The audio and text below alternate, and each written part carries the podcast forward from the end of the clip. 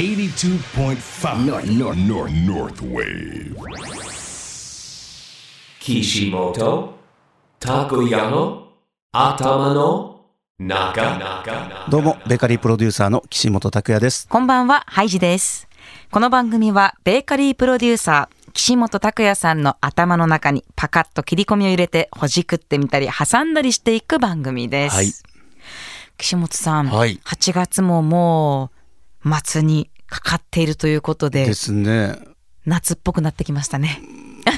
夏っぽくね。あの、岸本さんのファッションが、俺のファッション、そうね。あの、ここ最近ずっと東南アジア行ってるじゃないですか。ええだからね、自然とこの服がトロピカルとか、うんうん夏の要素とか、あとね、なんだろう、エスニックになってきてるかな。それは、そのアイテムっていうのは、うん東南アジアに行った時に買ってきたものなんていうのはあるんですか？僕はね、今日履いてるズボン、パンツなんだけど、ゾウさんいっぱい描かれてるんですけど、ゾウさん これは、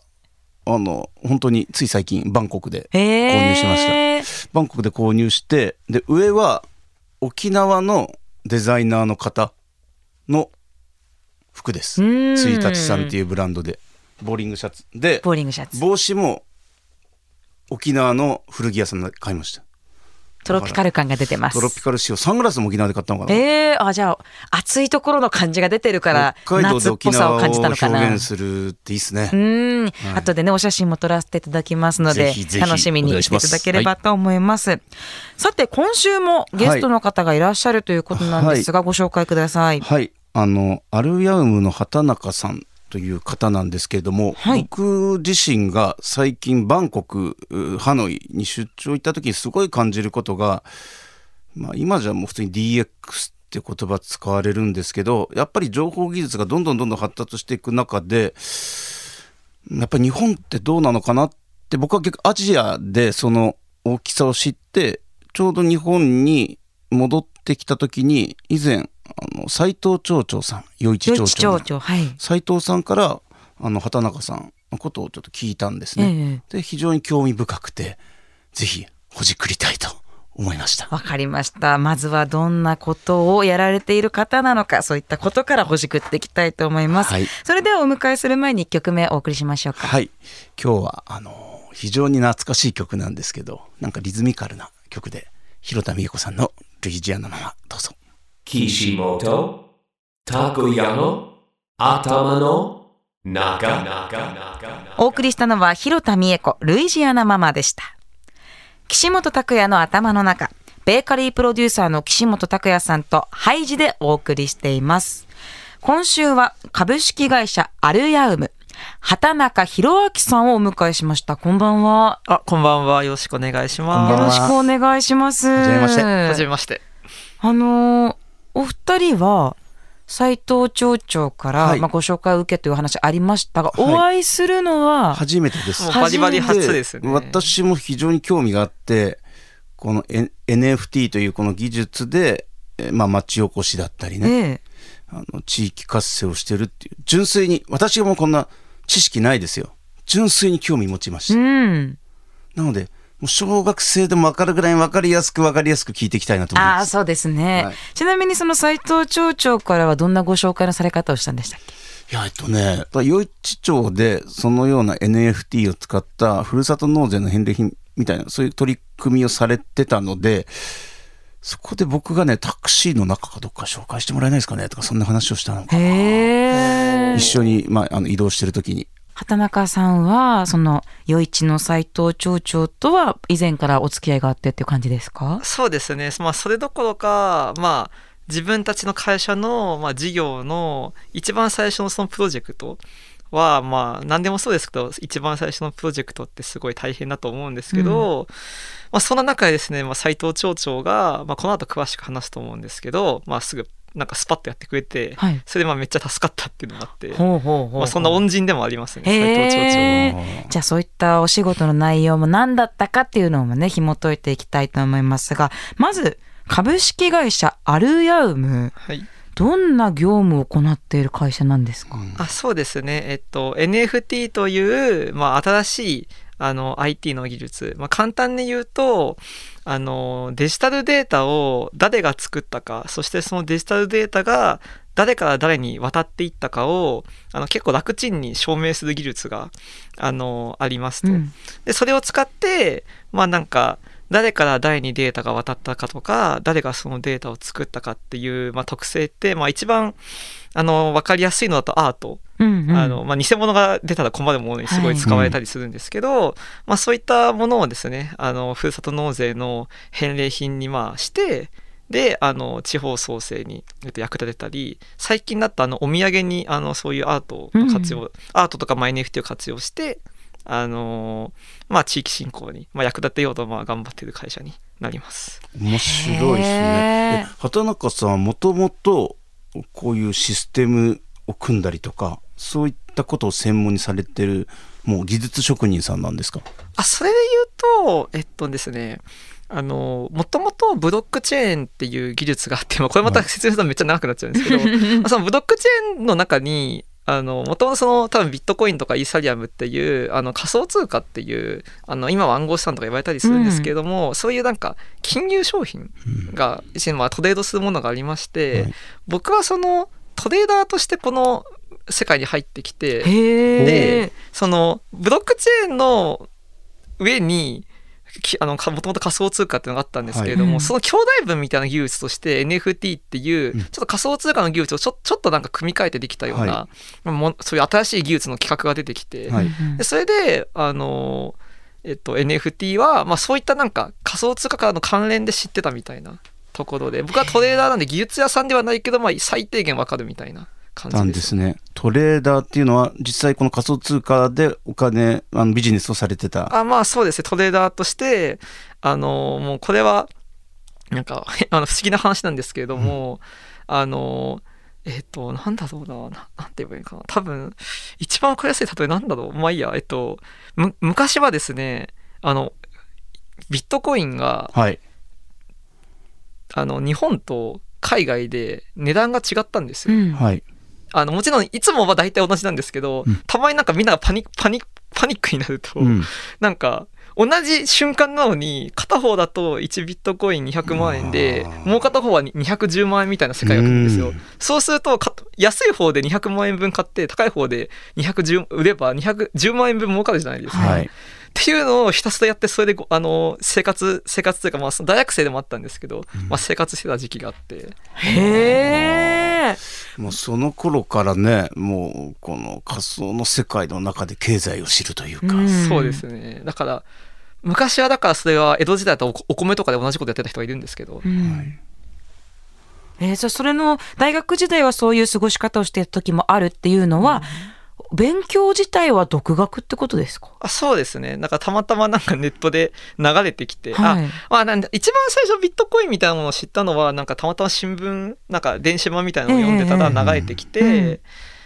でまあその時自分もともとその札幌に住みたかったんですけどいろいろあってそれが叶わなくてでまあなんかあんまりこう楽大学も楽しくなかったんで、はい。なんかやることがなかったんですよね。うんうん。やることがなかった時になんかそういうなんかなんか新しい儲け話みたいなものが流れ込んできて、まあやるかみたいなところで、ままあ、結構山っ気山っ気な感じでその始めて。えちなみにその札幌に住みたかったけど叶わなくてっていうのはまずどこにいらっしゃったんですか？あその時今あのその時はあの滋賀の大津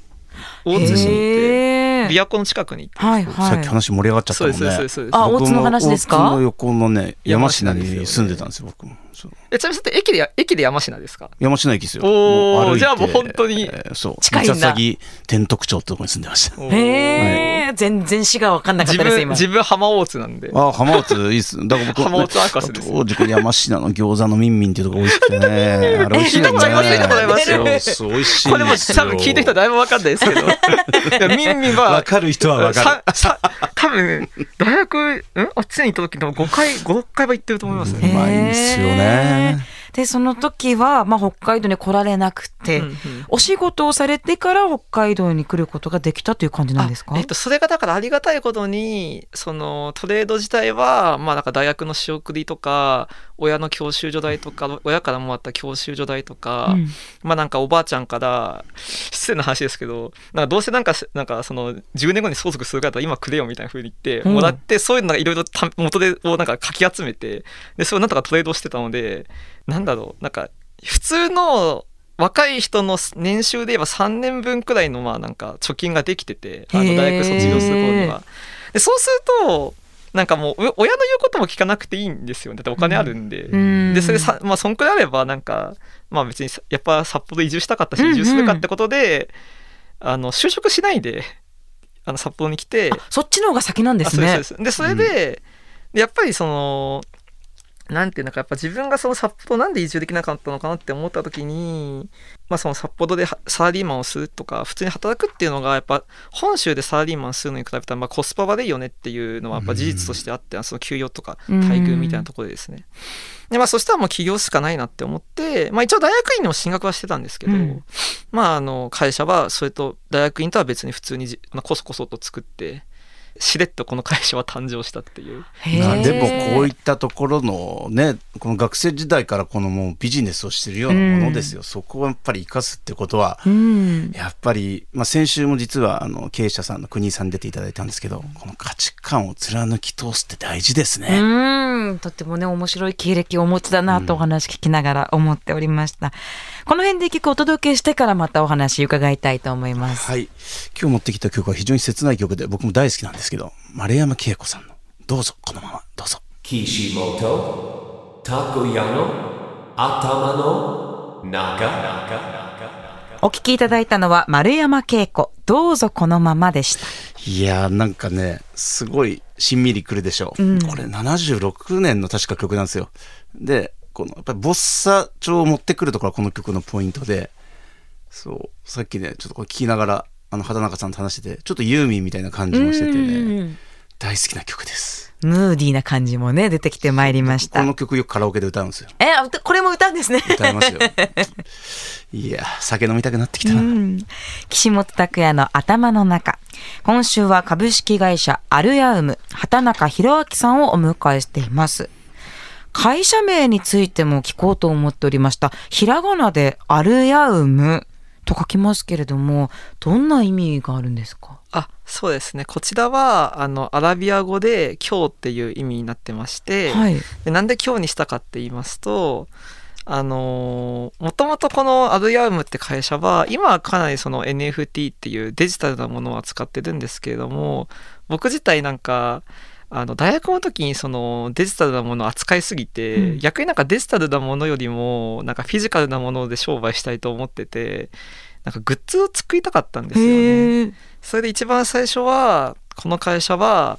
あのイラストレーターさんとコラボしてあのお客さんがつくあの今日使うあの今日使うグッズを作りたいから今日っていうところから社名を取ってアラビア語にした理由は、まあ、自分がアラビア語好きだからっていうっアラビア語が好きだからへー面。白ていうところでしかないんですけど。でもさこれアルヤームってさひらがなで書くとこのアラビア色消えるよねそう可愛いんですよね、うんこれ面白いねなんか美味しそうなお菓子みたいな名前ですよね。そうそうそうそうそうそう可愛らしいなと。結構意識してなんかなんか丸いもんねそううん丸っこい感じで作っ丸っこい作ってましたね、で、アレアウムをまあ立ち上げました。そこから、最初は NFT も始めてはまだいないそうですところですよねそうです。そうですどんな風にこう起業されてからは。ありがとうございます。その先ほどそのトレードをしてるって話をあのしたんですけれども、やっぱそのトレード自体の方トレード自体がそのまあ普通にグッズ屋さんをやるよりもまあなんか楽に儲かっちゃうみたいな状態が結構続いちゃって、あのグッズ屋さんが開店休業状態になってて、うん。でまあでも一応会社はありますみたいな状態がまあざっくり半年くらい続いてでその時にあのその仮想通貨っていうのはブロックチェーンの技術をつあの使う、まあ、あのものなんですけれども、うんそのブロックチェーンの技術をあの使った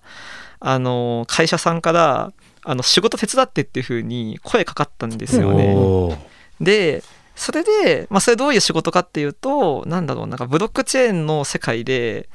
あの普通はそのビットコインとかイーサリアムって、はいあの日本円とかからしたらなんかめっちゃか価値がコロコロコロコロ変わっちゃって日本円で考える物事考えたい人にとっては面倒くさいじゃないですか。うんなんでそのブロックチェーンの世界でも日本円と同じような価値を持てるようななんか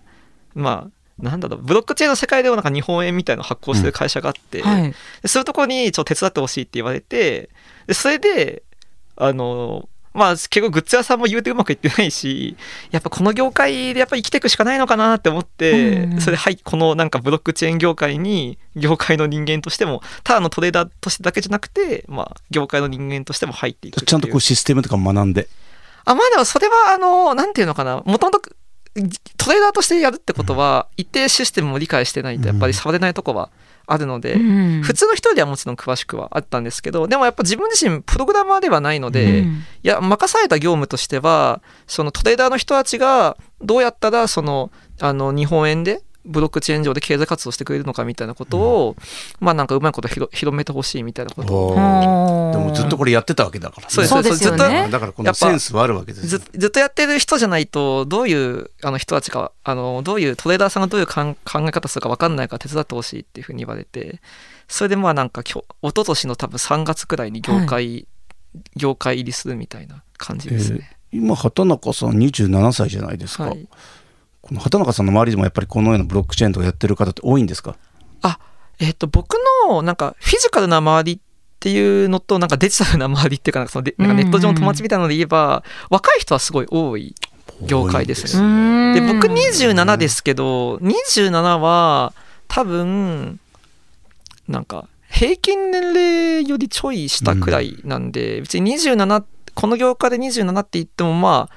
若くはないなみたいな、うん。まあだって畑中さん自身も大学生とかの時からそうですねこういうことを始めたってなるとまあ確かにそそうでも納得ですね。高校生とか中学生の人でもすごいトレーダーとしても成功されてる人もいますし普通に事業家,、うん。事業家としても一定あの成果残してる方いらっしゃる、うん。まあ、若とにかく若い業界なんですよね。うん。だからこれが普遍的にだから結構バンコクでもやっぱりそういうことされてる方とか結構いて、これがもう日常になりつつあるというか、うーん僕じゃ考えられないですけどね。だからこそ興味があって聞いてみたかったなっていうのは、ます。でそろそろあの余一町長斉藤さんのお名前をまた出そうかなと思うんですけれどもなんかこう助けてもらったというか、あはい。うまくやってもらったみたいなことしたじゃないですか、はい。どんなことがあったんですか？あありがとうございます。そのさっきその業界入りして他の会社手伝い始めてからやっぱりその自分の会社でも事業やりたいっていうふうに思ってで自分自身やっぱ札幌が好きで移住してきたとこがあってやっぱ地方創生っていうの一つあって、うん。でその中でまあブロックチェーンの中でそのなんていうのかな。あの NFT っていうのはあんまりこうなんかなんていうのかな。まあルールが厳しくその日本的な日本の法律というところのルールがそんな規制が厳しくなくて、うん。まあ、僕みたいなち僕たちみたいなちっちゃい会社でもまあ扱えるっていうところが一つあったので、まあ、NFT と地方創生で、まあ、なんかやってみようかなとふんわり考え始めたタイミングで、えっと、アドバイザーに出会って謎のアドバイザーみたいな人にあの地方創生だったらふるさと納税と NFT を組み合わせたらいいんじゃないっていうふうに言われてうん。で、まあ、こういう時でなんかいいいい出会いってなんかな謎に連続するものだと思うんですけど、うん。そのなんか1週間後くらいにたまたまその投資家に投資家と出会出会えてそれはもうオンラインで出会ってなんかツイッターのスペース機能ってまさにこのツイッターにもラジオ機能みたいなのがあるんですけど、はい。そこで僕が手伝っていた会社にもともと手伝ってたそのブロックチェーンの会社に向かってでその投資謎の投資家がなんかその ブロックチェーンの会社に関わってる人は人で起業した人いたらいたらみんな投資したいですっていうふうに言っててえでそれで自分も上がり込んでじゃあ僕フラット納税と NFT の組み合わせ考えたんですけどどう思いますかって言ったら、うん。あめっちゃいいですねって言われてその3日後に15分ズームしたらじゃあ君3000万までもう投資するからもう好きにやってくださいみたいな。謎の投資家の正体気になる。でその謎の投資家っていうのはなんかまあいその投資家の世界ではちょこちょこちょこっと有名なスカイランドベンチャーズっていうなんかベンチャーキャピタルっていう、はい。なんかちょっとすごい大きそうなインパクトを与える事業に対して一番最初からお金をどんどんどんどんその提供するうん。なんか投資家みたいな人たちがいて、まあ大体なんか100社くらい投資してうまくいくの10社くらいしかないみたいな世界なんですけど、うん。まあ、そういうなんかなんか博打打ちみたいな人たちがいるんですよね、はい。会社に対して博打打ちみたいな。15分ズームしたの？あそれ10本当にでも15分くらいでもう決ま3000万の話は15分で決まって。で、うん、でも別に会会ったこともない。うちも当時札幌にいますし、はい。あのあの人はとあの渋谷にいるんで。うん。そんな感じです。よめっちゃてなんかこんなもんなのかみたいな。自分もよく分かってなくて投資のこととかなんか、うん。まあまあまあ今は振り返れば、うん。今になったら分かるんですけどどういうことだったのかはそれは。まあそれで、まあ、じゃあ、投資してもらったことにより、資産はできました。動けます。そうですそうです。やりました。でその時にじゃあふるさと納税と NFT ってそもそもじゃあ事例がないんで、はい。それは当然やってくださいっていうふうにいろんなところにこうなんかお願いするところからね。そううん始まるんですけど、まあか簡単に言うと、まあ、当然じ前例がないと、まあ、前例がないからやるインセンティブがないし誰もやってくれないところで、まあ、斉藤町長が「いやもうやりましょう」みたいな。うわこれこそ本当にチェーンだよ。そうですね。つながるいやそうそうそう。うん。まあそれは斉藤町長がたまのことをなんか紹介してくれたなんかべあの方がいて。それはそのせっかくなんかそのこういう場所だからしゃべちゃんと喋るとあのウェースっていう、はい。あのその札幌のさイベントですごい有名な会社あるじゃないですか。ええでウェスから独立して新選組っていう会社をやってる、えっと、あ名前名前ど忘れした。箱崎さんかな？箱崎さんっていうはい。代表の方がたまたま僕に僕の友達を経由してなんかそのめっちゃ会いに来てこんな感じで会いにそのええ今のええ。あの岸本さんみたいに会いに来てくれて。で君面白いから斎藤町長紹介するわって言われてでそれで斎藤町長あ斎藤町長はこういうのが変な取り組み絶対好きだからって言われて、まあ、言われた通りに会ってみたらまあなんかすぐ決まったみたいなええ感じでした、うん畑中さん、私も箱崎さんお知り合いですあ。本当ですか？はい。びっくへり。ーそんなつながりがあったなんてっていう感じですけれどもね。あの NFT が、まあ、ざっくりね、こういうものなんだっていうことと、そして畑中さんが、まあ、どういう経緯でこの北海道にやってきて、今、アルヤムのお仕事されているかっていうところまでは分かったんですけれども、やっぱり世界的にはもっと聞いていきたいところがたくさんあるわけじゃないですか。ちょっとそこについては来週詳しく伺っていきたいと思います。もっともっとそうですよね。はいそしてまた、あの、岸本さんも、企業の面というところが気になると思いますので、たいですね。その面はまた来週聞かせていただければと思います。はい。ということで、畑中さん、ぜひ来週のご出演もよろしくお願いします。よろしくお願いします。それでは良い週末をベーカリープロデューサーの岸本拓也でした。ハイジでした。